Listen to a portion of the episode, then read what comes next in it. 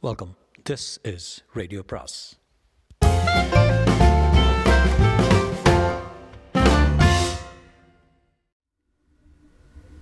சுஜாதாவின் நிறமற்ற வானவில் பாகம் எட்டு. அத்தியாயம் பதினாறு. அந்த வீட்டில் மாப்பிள்ளையோ பெண்ணோ மற்றவரோ யாரும் கிருஷ்ணமூர்த்தியின் கண்களுக்கு தெரியவே இல்லை. முதல் முதலாக கல்யாணி சற்று தூரத்தில் காட்சிக்கு குறுக்கே தெரிந்து கையில் காஃபி கொண்டு வந்து நாற்காலில் உட்கார்ந்தவரிடம் கொடுத்துவிட்டு மறைந்தாள். எ- எங்க? அதை மறுபடியும் ரிவைன் பண்ணி போடுங்க என்றான் கிருஷ்ணமூர்த்தி. ஸ்டூடியோக்காரர் அவனை சந்தேகமாக பார்த்து நாங்க இங்கே தான் போலீஸா? இல்லைப்பா இந்த அம்மா தான் என் மனைவி. ஓ அப்படியா? அவங்க வரலையா? இல்லை. கொஞ்சம் இருங்க. எங்கெங்கே இந்த அம்மா வந்திருக்காளோ அதெல்லாம் பார்க்கணும் உங்களுக்கு. அவ்வளோதானே ஒரு குழந்த டான்ஸ் ஆடித்து அதையெல்லாம் வீடியோ எடுத்தாங்கன்னு சொன்னாங்க. கொஞ்சம் இருங்க. ஃபாஸ்ட் ஃபார்வர்டில் திரையில் சார்லி சாப்ளின் படம் போல கல்யாண காரியங்கள் அவசர அவசரமாக நடந்தன. ஊஞ்சல் வெகு வேகமாக ஆடியது. காசி யாத்திரை தாண்டி தண்டி யாத்திரை போல இருந்தது. அருகே இருந்து பையன் சிரிக்க ஸ்டுடியோக்காரர் அவனை பட்டென்று அறைந்து நட சிரிப்பே! என்றார். தோ. இப்போது ஆண்டாள் ரோஜா கிருஷ்ணமூர்த்தி நிஜமாகவே ஆண்டாள் வேஷம் போட்டுக்கொண்டு கொண்டையும் இரட்டையாக சுற்றப்பட்ட பட்டுப் புடவையும் கனம் தாழாமல் அவ்வப்போது அதை சேகரித்து கொண்டு எதிரே கேமராவின் வலது பக்கத்தில் அம்மாவை பார்த்து போரும் போரும்மா குத்துறது என்று சொல்ல ஒரு தடவை அநாயாசமாக சூமில் ஜூமில் ஆண்டாள் முகம் திரை முழுவதையும் ஆக்கிரமிக்க அவள் கன்னத்தில் சதைப்பற்றும் நெற்றி பொட்டும் வகுட்டில் நகையும் பயங்கலந்த சிரிப்பும் ஒரு நிமிஷம் சாசுவதம் பெற்றிருந்தன. மற்றொரு இடத்தில் ஆண்டாள் ஏக்தௌத்தி நாடினால் கிருஷ்ணமூர்த்தி கண்ணீரை மறைக்க கருப்பு கண்ணாடி போட்டுக்கொண்டான். ஐயா இந்த டேப்பில் இந்த அம்மாவும் குழந்தை இருக்கிறத மட்டும் எடிட் பண்ணி தனி டேப்பாக போட்டு கொடுப்பீங்களா? கொடுக்கட்டுமா? கொஞ்சம் டைம் ஆகும் பரவாயில்ல காத்திருக்கேன். காலையில் கொடுக்குறேண்ணே பரவாயில்ல காத்திருக்கேன் நான். கொஞ்சம் சார்ஜ் ஆகும். பரவாயில்லைங்க. அப்போ கடைப்பக்கம் போயிட்டு வாங்க. நான் சாயங்காலமே ரெடி பண்ணி வைக்கிறேன். காஞ்சிபுரத்தின் கடைத்தெரு உற்சாகத்தில் அவனால் பங்கேற்க முடியவில்லை. மக்கள் இதற்கு பூ பாத்திரம் எல்லாம் வாங்குகிறார்கள் என்று புரியவில்லை. ராட்டினத்தில் நான்கு குழந்தைகள் உற்சாகமாக சுற்றி கொண்டிருக்க தாய்மார்கள் வேடிக்கை பார்த்து கொண்டிருந்தார்கள். இஷ்டப்படி நடந்து கோயிலுக்கு வந்து மண்டபத்தில் உட்கார்ந்து கொண்டான். தூரத்திலிருந்தே அந்த பெண் அவனை பார்த்து கொண்டிருந்தது. மெல்ல அவன் அவனை அணுகுவதை ஆர்வம் இல்லாமல் கவனித்தான். கிட்ட வந்தபோது ஹலோ ஞாபகம் இருக்கா? என்றாள். நிமிர்ந்து பார்த்தான். சுப்ரியா ஆஸ்பத்திரியில் பார்த்தோமே. சாரி ஞாபகம் இல்லை உடம்பு சரியாக போச்சா? என்ன சார் இந்த ஞாபகமே இல்லையா? தோத்த கேஸு கோபிநாத் அறிமுகப்படுத்தி வச்சார். உங்களுக்கு ஆறுதல் சொல்ல வந்த சுப்ரியா ஞாபகம் இல்லை? அந்த பெண்ணின் ஒற்றை வளையல் கரம் ஞாபகம் வந்து அவள் கையை பார்த்தான். இப்போல்லாம் நிறைய வளையல் போட ஆரம்பிச்சிட்டேன். ஆமாம் நீங்கள் எப்படி காஞ்சிபுரத்தில்? Supriya I am not in a mood to talk sorry நான் போயிட்டுமா அது உன் இஷ்டம். சாமி கும்பிட வரலையா? வரதராஜ பெருமாள் இல்லை. தேங்காய் சாப்பிட்றீங்களா? அர்ச்சனை தேங்காய் கல்லில் நெத்தி ஒரு விள்ளல் கொடுத்தாள். தேங்க்ஸ் என்று அதை வாங்கி கொண்டு பேசாமல் இருந்தான் அவன் அருகில் கல்லில் உட்கார்ந்து கொண்டாள். உட்காரலாம் இல்லையா? அப்ஜெக்ஷன் இல்லையே? இல்லை. காஞ்சிபுரத்துக்கு எதுக்கு வந்தீங்க? ஜஸ்ட் லைக் தட் என்றான். என் பிரதர் இங்கே இருக்காரு டாக்டரு அவர்கிட்ட ரெண்டு மாதம் நிம்மதியாக இருக்கலாம்னு வந்தேன். போர் அடிச்சு போச்சு. நீங்கள் காரில் வந்திருக்கீங்களா? ஆமாம் எப்போ மெட்ராஸ் போகிறீங்க காலையில். என்னையும் பிக்கப் பண்ணிப்பீங்களா சரி. அப்பாடா ரெண்டு மூணு வார்த்தை பேசிட்டீங்க. சும்மா தன் கையை பார்த்து கொண்டு எதிரே சாரி சாரியாக போகும் உற்சாக ஜனங்களை உற்சாகமற்று பார்த்தான். இங்கே அன்னங்கார் அங் அன்னங்காராச்சரியார்னு ஒரு வைஷ்ணவ பெரியவர் இருந்தார் தெரியுமா உங்களுக்கு? தன் லைஃப்பில் அவன் மௌனத்தை பொருட்படுத்தாது. தன்னுடைய பத்தாவது வயசுலேயே அவர் சமஸ்கிருதத்தில் பிரசங்கம் பண்ண ஆரம்பிச்சிட்டாரு. நானூறு புஸ்தகம் எழுதியிருக்காரு. அவளை முதன் முறையாக முழுசாக பார்த்து இதெல்லாம் எங்கிட்ட எதுக்கு சொல்கிறீங்க ஏதாவது உங்கள்கிட்ட பேச்சு கொடுக்கத்தான். தேவையே இல்லை. உங்களை போல நானும் மரண விளிம்ப தொட்டவளுங்கிற ரீதியில் ரெண்டு பேருக்கும் பொதுவாக இருக்கிற அதிகப்படியான துக்கத்தினால உங்ககிட்ட திரும்பவும் பேசுகிறேன்னு உங்களுக்கு புரியலையா? சாரி துக்கங்கிறது இன்டென்ஸ்லி பர்சனல் அதை யாராலும் பங்கிட்டு கொள்ள முடியாது. அதில் இருக்கிற இழப்பு எல்லாருக்கும் பொதுவானது தானே? இருக்கலாம். அதன் பாதிப்பு பேருக்கு பேர் வேறுபடும். இல்லை நம்ம ரெண்டு பேரையும் துக்கம் ஒரே மாதிரி பாதிச்சிருக்குன்னு சொல்லணும். எப்படின்னா ரெண்டு பேரும் தற்கொலைக்கு முயற்சி பண்ணியிருக்கோம். அவளை முதன்முறையாக சற்றே ஆர்வத்துடன் பார்த்தேன். எதை சொன்னீங்க நீங்களும் மறந்து போயிட்டேன். உங்களை போல் அத்தனை ட்ரமாட்டிக்காக பஸ்ஸில் போய் விழல நான். எனக்கு தெரிஞ்சது மாத்திரைகள். எப்படி கிடச்சது உங்களுக்கு? சுமார் நாற்பது மெடிக்கல் ஷாப்பில் அலைஞ்சு குருவி சேர்க்குறாப்புல சேர்த்தேன். வேறு முறைகள் இருக்கே. இருக்கலாம் ஆனால் பற்ற வைக்கிறது மாடியிலேருந்து குதிக்கிறது எல்லாம் எனக்கு பிடிக்காது. ஏன்? செத்து போகிறதுலையும் அழகு வேணும். பாடியை பார்த்து அமைதியாக தூங்குறாப்புல இருக்கணும். அப்படித்தான் இருந்தார் ராம் பிரகாஷ். செத்து போயிருக்காருன்னு சொல்லவே முடியல. தொட்டாக எழுந்துருவார் போல இருந்தார். சின்னதாக உதட்டில் சிரிப்பு பாக்கி இருந்தது. என்னவோ வாழ்க்கையே ஒரு ஜோக் போலவும் அதை புரிஞ்சுட்டது போலவும் அமைதியாக இருந்தார். ராம் பிரகாஷ்ங்கிறது என் ஹஸ்பண்டு முப்பத்தி ரெண்டு வயசு. சாரி துக்கம் உங்கள் ஏகபோக உரிமை இல்லை மிஸ்டர் மூர்த்தி தானே உங்கள் பேர்? நான் அப்படி சொல்லலை அது பர்சனல்னு சொன்னேன். வாஸ்தவம் தான். என் கணவனை பற்றி எனக்கு இருக்கிற நினைவுகளும் உங்கள் மனைவிகள் பற்றி உங்களுக்கு இருக்கிற நினைவுகளும் வேறு வேறு தான் இருந்தாலும் உங்களுக்கு என் ஆழ்ந்த அனுதாபங்கள் உங்கள் துக்கத்தோட உக்ரத்தை என்னால் புரிஞ்சிக்க முடியுறது. அதனால தான் இன்றைக்கி உங்களை நாடி வந்தேன். இன்றைக்கி உங்களை பார்த்த உடனே பேச விரும்பினேன். நான் வரட்டுமா காலையில் என் கூட வர்றதா சொன்னீங்களே? இல்லைங்க என் பிரதர்கிட்ட சொல்லி ஏற்பாடு பண்ணிச்சிடுறேன். கவலைப்படாதீங்க. அவர் சட்டென்று புறப்பட்டு சென்று விட. கோவப்படும்படி ஏதாவது பேசிட்டோமா என்ன? என்று கிருஷ்ணமூர்த்தி உறக்க எண்ணினான். இதை பற்றியெல்லாம் அலட்டிக்கொள்ளாமல் அலட்டிக்கொள்ள இது தருணம் இல்லை மறுபடியும் அந்த வீடியோ கடைக்கு சென்றபோது கடைக்காரன் ஒரு டேப்பில் பதிவு செய்து தயாராக வைத்திருக்க கிருஷ்ணமூர்த்தி எவ்வளோங்க கொடுங்க அவங்க இஷ்டம். காலி டேப்பே ஒரு நூற்றம்பது மூர்த்தி அவனுக்கு ஐநூறு ரூபாய் கொடுத்தான். திரும்ப காருக்கு வந்தபோது அந்த பெண்கள் அந்த பெண்ணை அதிகமாக அலட்சிப்படுத்தி விட்டோம் என்ற ஆதகம் இருந்தது. அதே சமயம் அவளை கேடு கெட்டு போனால் என்ன என்றும் தோன்றியது. டிரைவர் இப்போ எங்கேங்க போனேன் ஊருக்கு தான் ஸ்ரீபெரும்புதூர் பக்கத்தில் ஆக்சிடென்ட் நடந்தது. அந்த இடம் தெரியுமா? தெரியாதுங்க என்றான் டிரைவர் அவசரமாக. நான் காட்டுறேன். வேண்டாங்க அங்கெல்லாம் போக வேண்டாம்னு மணவாளன் சொல்லியிருக்காருங்க. முட்டாள மெட்ராஸ் மெட்ராஸ் போகிறதுக்கு இந்த இடத்த கடந்து தான் போக வேண்டி வரும் என்று மனதில் யோசித்தேன். அங்கே நிற்க வேண்டாம்னு ஐயா இந்த பாரு உங்கள் ஐயா சொன்னார் ஐயா சொன்னார்னு இனிமேல் என்கிட்ட எதுவும் சொல்லாத கெட்ட கோபம் வரும். பஸ் நிலையத்தில் அந்த பெண் கையில் ஒரு பெட்டியுடன் நின்று கொண்டிருந்தாள். கொஞ்சம் நிறுத்துப்பா என்றான். வேற எங்கோ பார்த்து கொண்டிருந்தவளை சுப்ரியா என்று அழைத்தான். அவள் திரும்பி அட நீங்களா? என்றாள். எங்கே போகிறீங்க மெட்ராஸ் தான் போகணும். அண்ணன் அண்ணன் நாளைக்கு தான் கொண்டு விடுவேன்னு சொன்னார். பஸ் ஏறி போய்டுறேன்னு. இறக்குங்க நான் மெட்ராஸ் தான் போகிறேன் உங்களுக்கு எதுவும் ஆட்சேபம் இல்லையே? இல்லை. அவன் முன் சீட்டில் ட்ரை டிரைவர் அருகில் உட்கார்ந்தான். இப்போ தான் போகிறார் எங்கள் அண்ணா. தெரிஞ்ச அறிமுகப்படுத்தியிருப்பேன் கார் விரைவு பெற அவள் கூந்தல் காற்றில் அலைந்தது. முதலாக அவள் முழு முகத்தை பார்த்தான். லேசாக இருந்தும் இல்லாமலும் போல போட்டு வைத்திருந்தாள். கழுத்தில் நகைகள் எதுவும் இல்லை. புடவை புடவை மஞ்சளில் இருந்தது. தன் தோற்றத்தை பல விதங்களில் குறைத்து சொல்லும் சொல்லும் முயற்சி இருந்தது. பவுடர் இல்லாமல் எந்த விதமான அலங்காரமும் இல்லாமல் என்ன பார்க்குறீங்க? என்றாள். ஒன்றுமில்லை அவன் மனத்தை படித்தவள் போல அந்த இழப்புக்கு அப்புறம் வாழ்க்கையில் எதை எடுத்தாலும் ஒரு பிரகாஷ் இல்லை ஏ பிரகாஷ் இல்லையே அப்படின்னு குற்ற உணர்வு ஏற்படுது. அண்ணா அன்றைக்கி இதை ஏதோ சினிமா நல்லா இருக்குதுன்னு கூப்பிட்டார். வரேன்னு சொல்லிவிட்டு கடைசி நிமிஷத்தில் நீங்கள் போயிட்டு வாங்கன்னு அனுப்பிட்டேன். ஏன்? ஃபீல் கில்ட்டி குற்ற உணர்வு அவன் மௌனமாக இருக்க ஆண்களுக்கு அப்படி இருக்குமோ என்னவோ?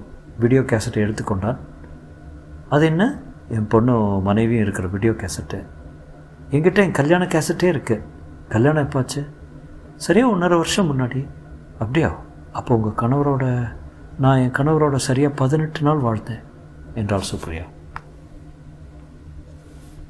பதினெட்டு நாளா? என்றான் கிருஷ்ணமூர்த்தி நிதானம் விழுந்து ஆமாம் சரியாக பதினெட்டு நாள்.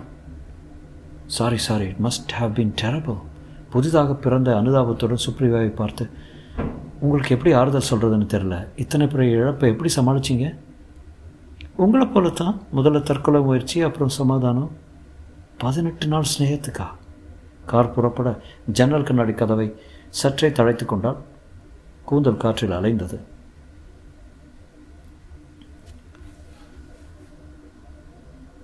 இந்த டேப் ரெக்கார்டரை நிறுத்துப்பா என்று டிரைவரிடம் சொல்லிட்டு பதினெட்டு நாளாக இருந்தாலும் கல்யாண ஆரம்பத்தை சேர்ந்த பதினெட்டு நாள். அத்தனை நாளும் ஏதாவது சொர்க்கத்தில் தான் இருந்தோம் பிரகாஷ் தமாஷ் பண்ணுவார். ரொம்ப ஜோக் அடிப்பார். காலையிலேருந்து இரவு தூக்கம் வர்ற வரைக்கும் சிரித்து சிரித்து திகட்டி போயிடுது. பா எத்தனை பருவு எத்தனை இன்பம். ஃபிசிக்கலாக மென்டலாக பதினெட்டு நாளில் பதினெட்டு வருஷத்துக்கு உண்டான சந்தோஷம் கிடச்சிது. அதனால தான் என்னால் பிரகாஷை மறக்க முடியல. எப்படி இருந்தார்? நதில் இதில் சோகம் என்னென்னா நல்லா நீந்தக்கூடியவர். ஓ ஸோ சாரி இப்போது அவளை பார்த்தபோது கண்களில் நீர் கண்ணாடி திரை போல இருந்தது. அதை துடைத்து கொள்ளாமல் இயல்பாக வழிய விட்டாள். மூர்த்திக்கு இவளை அலட்சியப்படுத்திய குற்ற உணர்வு ஏற்பட்டது. துக்கம் மனித வாழ்க்கையிலேயே ரொம்ப ஆழ்ந்த உணர்வு. துக்கத்தை சமாளிக்கிறது தான் லைஃப்லேயே ரொம்ப கஷ்டம். உண்மைதான். ரெண்டு பேருக்கும் துக்கத்தில் இழப்பில் ஒற்றுமை இருக்கிறதுனால தான் கார் சாலையில் நின்றது. என்னப்பா? பங்க்சர் மாதிரி தெரியுதுங்க. ஸ்டெப்னி இருக்கா? இருக்குங்க அஞ்சு நிமிஷத்தில் போட்டுறாங்க என்றான் டிரைவர். இருவரும் இறங்கி சாலையில் நடந்து தென்னந்தோப்பில் நுழைந்தார்கள். இருட்டில் பம்ப் செட் அருகில் மட்டும் வெளிச்சம் இருந்தது. பிரகாஷ்க்கு ஒரு இராணுவ ஆஃபீஸர் தெரியும். பங்களாதேஷ் ஆப்ரேஷன் போது இளநீயை எல்லாம் துப்பாக்கி வச்சு சுட்டு வீழ்த்தி தாகத்துக்கு சீவி சாப்பிடுவாங்களாம். பிரகாஷ் என்ன வேலையில் இருந்தார்? Civil contractor? நீச்சலெல்லாம் தெரியும். அன்றைக்கி என்னவோ தலைவிதி சுழலில் மாட்டின்னு சுப்ரியா கிணற்று சுவரில் உட்கார்ந்து கொண்டு என்னால் ஒன்றுமே செய்ய முடியல. பார்த்துட்டே இருந்தேன். கைவிரல்கள் தத்தளிக்கிறத பார்த்தேன். என் கையில் ரெண்டு வாட்ச்சு என்னது அவருது. இன்னமும் வச்சுருக்கேன். காப்பாற்ற முடியாமல் போய்விட்டது. நானும் குதிச்சிருக்கணும். அவர் கூட போயிருக்கலாம். மூர்த்தி கணவனை இழந்தவளுக்கு லைஃபே இல்லை. என்னதான் இவங்க பெண் விடுதலை பேசினாலும். அப்படியா? எனக்கு ஆச்சரியமாக இருக்குது அது இல்லை இப்போது நான் மறுமணம் செய்து கொள்கிறதோ பொட்டு இட்டுக்கிறதோ பிரச்சனை இல்லை. ஆனால் ஒரு கல்யாணத்தினுடைய ஆயாசம் தீர்றதுக்கு ரொம்ப நாள் ஆகிறது. பதினெட்டு நாள் அலைபாய அலைபாய கல்யாணமாக இருந்தாலும் மென்டலாக மனசில் அடித்து நொறுங்கி போனதால் அந்த பாடி அந்த துக்கம் அந்த சடங்குகள் இவையெல்லாம் ஆறுவதற்கு ஒரு வருஷம் ஆச்சு மூர்த்தி. என் வாழ்க்கையின் உடைந்த குப்பைகளை சேர்த்து கொண்டு மற்றொரு முறை புதுசாக ஆரம்பிக்க எனக்கு திராணி இல்லை. நானும் அப்படித்தான். ஒரு கல்யாணம் போதும். நாம் இனிமேல் அடிக்கடி சந்திக்கலாம். உங்களுக்கு ஆட்சேபனை இல்லைன்னா? இல்லை. நான் உங்களை செட்யூஸ் பண்ணுற மாதிரி நினைக்காதீங்க. ஆ சேச்சே சார் வண்டி ரெண்டி ஆயிடுச்சு சார். என்று டிரைவர் சொல்ல இருட்டில் அவள் கைப்பிடித்து தூக்கும்போது தேவைக்கு அதிகமாகவே அழுத்தினான். காரில் பயணம் செய்யும்போது காரின் அசைவுகளுக்கு ஏற்ப அவன் மேல் அவள் இயல்பாக பட்டு கொண்டு வந்தாள். பூந்தமல்லியில் இறங்கி கொண்டு நாம் மறுபடி சந்திக்கலாம். ஃபோன் நம்பர் சொல்லுங்கள் என்றாள். நம்பர் வாங்கி கொண்டு பாய் என்று அவன் கையை ஒருமுறை அழுத்திவிட்டு சென்றான். வீட்டுக்கு வந்தபோது சரோ காவும் அத்திம்பேரும் வாசலில் காத்திருந்தாள். எங்கே போயிட்ட மூர்த்தி? காஞ்சிபுரத்துக்கு கேசட் வாங்குகிற கேசட்டை விட விடமாட்டியாப்பா? மணவாளன் ஃபோன் பண்ணியிருந்தாரு. என்னவா? வந்த உடனே ஃபோன் பண்ண சொன்னார். எல்லாம் காலையில் பார்த்துக்கலாம். என்ற போதே ஃபோன் அடித்தது. மணவாளன் தான் மூர்த்தி வந்து சேர்ந்தியா? என்ன? பீட்டர் தாம்சன் நாளைக்கு வர்றான். நம்ம அமெரிக்கா போகிறதுக்கு பதிலாக அவன் நம்ம தேடிட்டு வர்றான். நாளைக்கு காலையில் பத்து மணிக்கு மீட்டிங் வச்சுருக்கேன். எம்ஓயு சைன் பண்ணணும். சரி வரேன் நூற்றி ஆறு ஆல்ரைட் ஆல்ரைட் மணவாளன் கேசட் கிடச்சிதா? கிடச்சிது. பாரு ஆனால் அதை வச்சுட்டு ப்ரூட் பண்ணாத. தேங்க்ஸ் எதுக்கு? உபதேசம் தர்றதுக்கு. நூறு ஜனங்கள் இருக்காங்க. எனக்கு. குட் நைட் காத்தால மறக்கமா வந்து மறக்காமல் வந்துடு தாம்சன் வந்தவுடன் மனைவி இறந்ததற்கு வருத்தம் சொல்லிவிட்டு உடனே பிஸ்னஸ் பேச ஆரம்பித்தான். வியாபார பேச்சில் மூளை ஒருபுறம் இயங்கிக் கொண்டிருந்த போது மற்றொரு தளத்தில் நதிக்கரையில் இரண்டு வாட்ச் கட்டி கொண்டு தவித்து கொண்டிருந்த சுப்ரியாவின் ஞாபகம் வந்தது. அவள் ஃபோன் நம்பர் கேட்டு வைத்து வைக்க மறந்து விட்டேன். ஃபோன் பண்ணுவாள் என்று எதிர்பார்த்தான். கேசட்டை எடுத்து வைத்திருந்தான். ஆஃபீஸின் கான்ஃபரன்ஸ் அறையின் டிவியுடன் மல்டி சிஸ்டம் விசிஆரும் இருந்தது. இடைவேளையில் போட்டு பார்த்து விட வேண்டும். பீட்டர் தாம்சனுடன் ஷெரட்டனுக்கு லஞ்சுக்கு போக வேண்டியிருந்தது. புட்டிக்கில் ஒரு பெண் கல்யாணி சாயலாக இருந்தால் நீச்சல் குளத்தின் அருகில் வெள்ளைக்காரர்கள் தங்களை வெயிலில் வருத்தி கொண்டிருக்க தாம்சனும் மணவாளனும் பெண்களை பற்றி பேசிக் கொண்டிருந்தார்கள். எங்கெல்லாம் எவ்வளவு? என்றான் பீட்டர் தாம்சன். வேண்டுமா? Are you serious Peter just curious என்றான். இஃப் யூ சீரியஸ் ஒரு ஃபோன் கால் போட்டு அரேஞ்ச் செய்கிறேன் வேண்டாம் வேண்டாம் என்றான். எம்ஓயு கையெழுத்தாகட்டும் நம் நண்பர் கொஞ்சம் தீவிரமாக முனைந்தால் ராத்திரிக்குள்ளே கான்ட்ராக்ட் செய்து விடலாம் என்று என்றான் கிருஷ்ணமூர்த்தியை பார்த்து. அவன் எங்கோ நினைவில் இருந்தான். ரிலாக்ஸ் மூர்த்தி மனைவி இருந்தால் உலகமே போயிடவில்லை. அமெரிக்காவில் இத்தனை அலட்டிக்கொள்ள மாட்டோம். சில தினங்கள் கருப்பணிவோம் அவ்வளோதான் திரும்பி வந்ததும் குணா சுப்ரியா என்று யாரோ ஃபோன் பண்ணியிருக்கதாக சொன்னாள். அவன் கண்கள் நேராக சந்திக்காமல் சொன்னால் ஃபோன் நம்பர் கொடுத்தாளா? இல்லை. ஃபோன் நம்பர் கேட்டு வச்சுக்கூடாதா என்ன குணா நீ? குணா அவனை நிமிர்ந்து பார்த்து பார்த்து பாவையில் ஏமாற்றம் இருந்தது. மறுபடி ஃபோன் பண்ணால் கேட்டு வச்சுக்கிறேன் சார் யார் இந்த சுப்ரியா? என் ஃப்ரெண்டு சந்தோஷம் என்றான். புதுசாக ஃப்ரெண்டு கிடச்சதால பழைய ஃப்ரெண்டுகளை மறந்துட மாட்டிங்களே? அதற்கு பதில் சொல்லாமல் கான்ஃபரன்ஸ் ரூமில் கேசட் போட்டு பார்க்கணும். மூணு மணிக்கு தானே மீட்டிங் என்றான். இல்லை சார் மணவாளன் உடனே தொடங்கிடலாம்னு சொன்னார். சுப்ரியாங்கிறது ஆஸ்பத்திரியில் உங்களை பார்த்தாங்களே அவங்களா? ஆமாம் பாவம் அவங்க கணவனை ரொம்ப ட்ராஜிக்காக எழுந்துட்டாங்களாம். ஆமாம் நீங்கள் மனைவி எழுந்தாப்புல ஆமாம் ரெண்டு பேருக்கும் அதனால் ஒரு பிணைப்பு இல்லையா சார்? இல்லை அவ துக்கம் வேற என் துக்கம் வேற. பின்ன எதுக்கு ஃபோன் பண்ணுறாங்க குணா நீ ரொம்ப க்யூரியஸு என்றான். சாரி சார் கொஞ்ச நேரம் கழித்து இவனே she is nothing for me என்றான். அப்படின்னா எதுக்கு நம்பர் கேட்டு வைக்க சொன்னீங்க? Just like that return call அவ்வளோதானா எனக்கு என் கல்யாணி ஆண்டாளுக்கு பிறகு வேறு லைஃப் இருக்குமா குணா? நீயே சொல்லு. இருக்காது சார் மத்தியானம் முழுவதும் கான்ட்ராக்டின் பல்வித டிராஃப்டுகளில் ஆழ்ந்திருந்தாள். ஆழ்ந்திருந்தான் மணவாளனுக்கு அவன் பழையபடி வந்துவிட்டது குறித்து அளவில்லாத சந்தோஷம் ஏற்பட்டு பீட்டரிடம் என்னோ பீட்டர் போன மாதம் இவன் தற்கொலை பண்ணிக்க முயற்சி செய்தான். அப்படியா? என்ன கிரேஷ்? எனக்கு ஞாபகம் இல்லை. இந்த கிருஷ்ணமூர்த்தி இந்த ஜீனியஸ் தற்கொலை செய்து கொள்ள விடுவேனா நான்? இப்போது கூட ஏதோ கத்தி மேலே நடப்பவன் போல இருக்கிறான். எந்த கனவு இவன் என்ன செய்வானோ என்று பயமாக இருக்கிறது. கிரஷ் அமெரிக்கா வந்து விடு தற்கொலையெல்லாம் அங்கே ஷோக்கா செய்திடலாம். பார்க்கலாம் என்று மையமாக புன்னகைத்தான். பீட்டருடன் மணவாளன் காப்பி சாப்பிட சென்றபோது கேசட்டை கான்ஃபரன்ஸ் ரூம் விசிஆரில் பொருத்தி ஒரு முறை ஓட்டி பார்த்தான். ஆண்டாள் ஆண்டாள் தலையில் கொண்டை போட்டுக்கொண்டு படத்தில் இல்லாத அம்மாவை அடிக்கடி கடைக்கண்ணால் பார்த்து கொண்டு எத்தனை முழுசாக உயிருடன் இருக்கிறாள் ஆண்டாள். இந்த பெண் செத்து போய்விட்டாளா? அபத்தம். நான் ஆண்டாளை பார்த்து பார்க்க பார்க்க முடியும். கல்யாணியை பார்க்க வேண்டும். குணா மெல்ல உள்ளே நுழைந்து சார் ஃபோன் கால். இப்போ யாரையும் டிஸ்டர்ப் பண்ண வேண்டாம்னு சொல்லு ச- குணா. சுப்ரியா சார். விசிஆரை நிறுத்திவிட்டு ஃபோன் நோக்கி சென்றான். டெலிஃபோனில் சுப்ரியா. சாரி டிஸ்டர்ப் பண்ணுறேன்னா உங்களை? இல்லை சொல்லுங்கள் நான் கிருஷ்ணமூர்த்தி. சாயங்காலம் நீங்கள் ஃப்ரீயாக இருப்பீங்களா? இன்றைக்கி சாயங்காலமா? கொஞ்சம் கஷ்டம். அமெரிக்காவிலேருந்து வந்திருக்கான். பீட்டர் தாம்சன் ஒருத்தன். அவங்க கூட டின்னருக்கு போகணும். கடமை மாதிரி. அப்போ பரவாயில்ல என்றாள். அவள் குரலில் மிகுந்த ஏமாற்றம் தெரிந்தது. என்ன வேணும் சொல்லுங்கள் வேண்டியது ஒன்றும் இல்லை. உங்களுக்கு உங்களை என்ன என் வீட்டுக்கு இன்வைட் பண்ணலாம்னு யோசித்தேன் நீங்கள் ரொம்ப பிஸின்னு தெரியுது. நாளைக்கு வேணும் வர்றேனே. இன்றைக்கி கொஞ்சம் ஸ்பெஷல் அப்படியா? எங்கள் கல்யாண தினம்?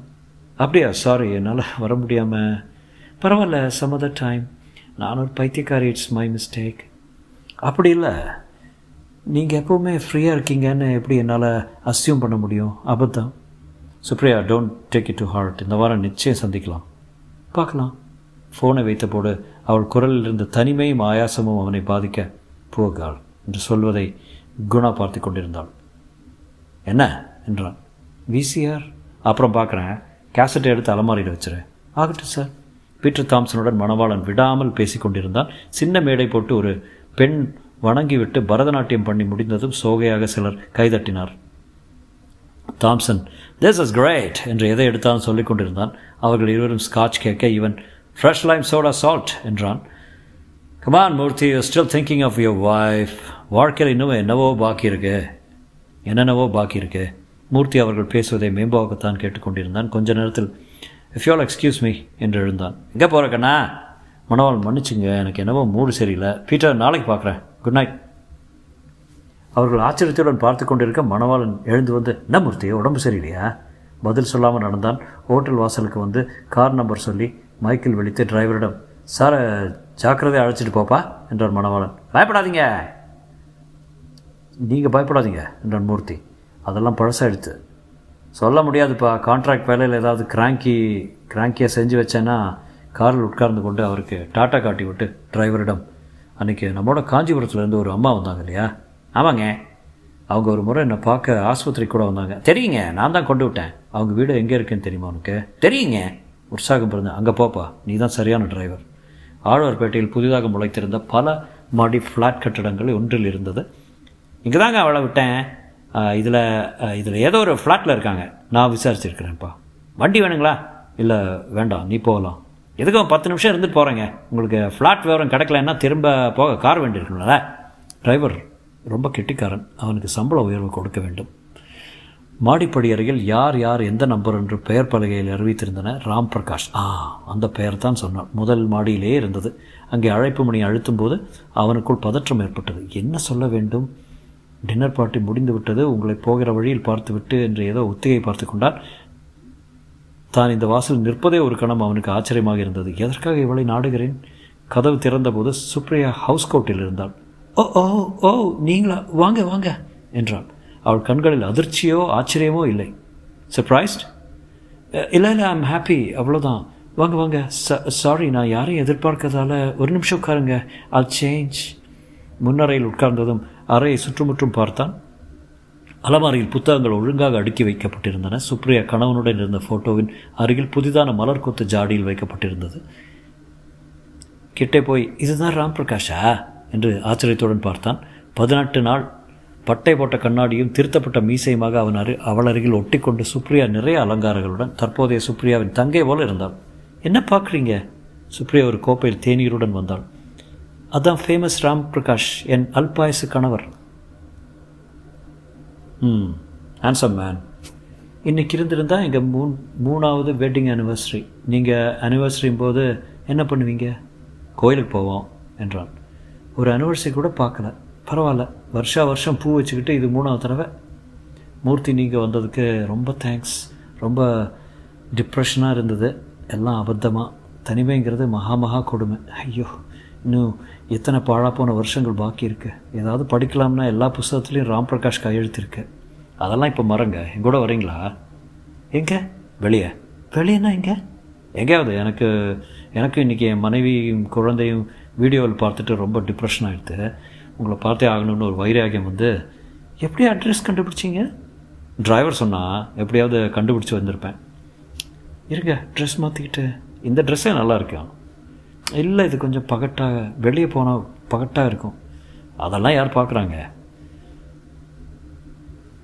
மூர்த்தி ஒரு விதவையோட பிரச்சனைகளும் விடோயருடைய விடோயரோட பிரச்ச ப்ராப்ளமும் வேறு வேறு. இப்போ நீங்கள் இங்கே வந்ததையே எத்தனை ஜன்னல்கள் ஆவலாக பார்த்துட்ருக்கு தெரியுமா? மாற்றிடுங்களா வீடை? எங்கே மாற்றினாலும் இந்த பிரச்சனை மாறாதே. இட்ஸ் யூர் லைஃப் நல்ல காலம். டிரைவர் இன்னும் காத்திருந்தான். காரில் ஏறும் முன் முன் சீட்டில் தான் ஏறிக்கொண்டான். இதுக்கெல்லாம் பயப்படாதீங்க. வாங்க என்று பின் சீட்டு கதவை திறந்து அவளை புஜத்தை பிடித்து உள்வாங்கிக் கொண்டான்.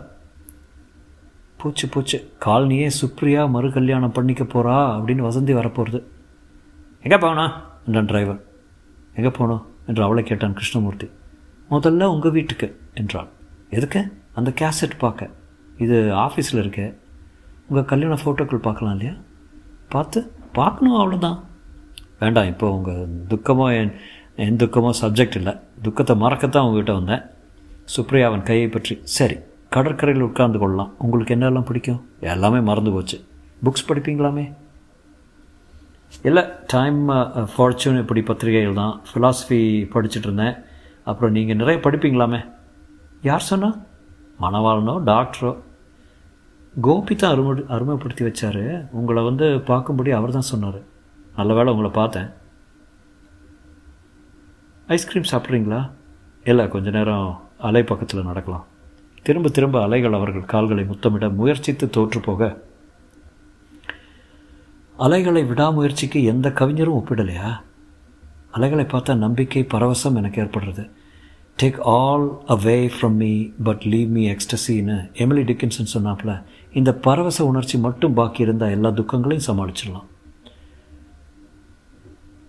பக்திங்கிறது அதுதான் எங்கள் அப்பா சொல்லுவார். இயல்பாக அவளுடன் கைகோர்த்து கொண்டு நடக்க முதன் முதலாக இதயத்தில் பதற்றமும் வேற்று கைகளை தொடும்போது ஏற்படும் திருட்டுத்தனம் கலந்த சந்தோஷமும் கிடைப்பதை உணர்ந்தால் உங்கள் ஒய்ஃப் பேர் என்ன? கல்யாணி. சாரி இன்றைக்கி அந்த ரெண்டு சப்ஜெக்டும் தடை இல்லையா? பரவாயில்ல சுப்ரியா. என்ன? ஒன்றும் இல்லை உன் பேரை சொல்லி பார்த்தேன். மூர்த்தி உங்களை கல்யாணி அப்படி தான் கூப்பிடுவாளா? இல்லை அதிகம் பேர் சொல்லியே கூப்பிட மாட்டான் மூர்த்தின்னு கூப்பிட்ற கூப்பிட ஃபோர்ஸ் பண்ணணும் அவளை. மூர்த்தி. ரொம்ப பயமாக இருக்குது மூர்த்தி. யாரும் இல்லாத ஒரு முழு வாழ்க்கையை எப்படி சமாளிக்க போகிறேன்னு எங்கள் கம்பெனியில் சேர்ந்துறேன். வேலையை பற்றி சொல்லலை தனிமையை பற்றி மேரி அகேன் இல்லை அதுக்கு நான் தயாராக இல்லை. ஏன்? சொன்னனே டயர்ட் ஆயாசம் சற்றே நேர மௌரத்துக்கு பிறகு. மூர்த்தி நான் ஒன்று கேட்ட கவிச்சிக்க மாட்டிங்களே? இல்லை. உங்களுக்கும் பதில் சொல்ல இஷ்டம் இல்லைன்னா இந்த கணத்திலே வெட்டிடலாம். என்ன? மூர்த்தி நாம் ரெண்டு பேரும் ரெண்டு பேரும்? கொஞ்ச நாள் சேர்ந்தாப்புல இருந்து பார்க்கலாமா? தொடரும்.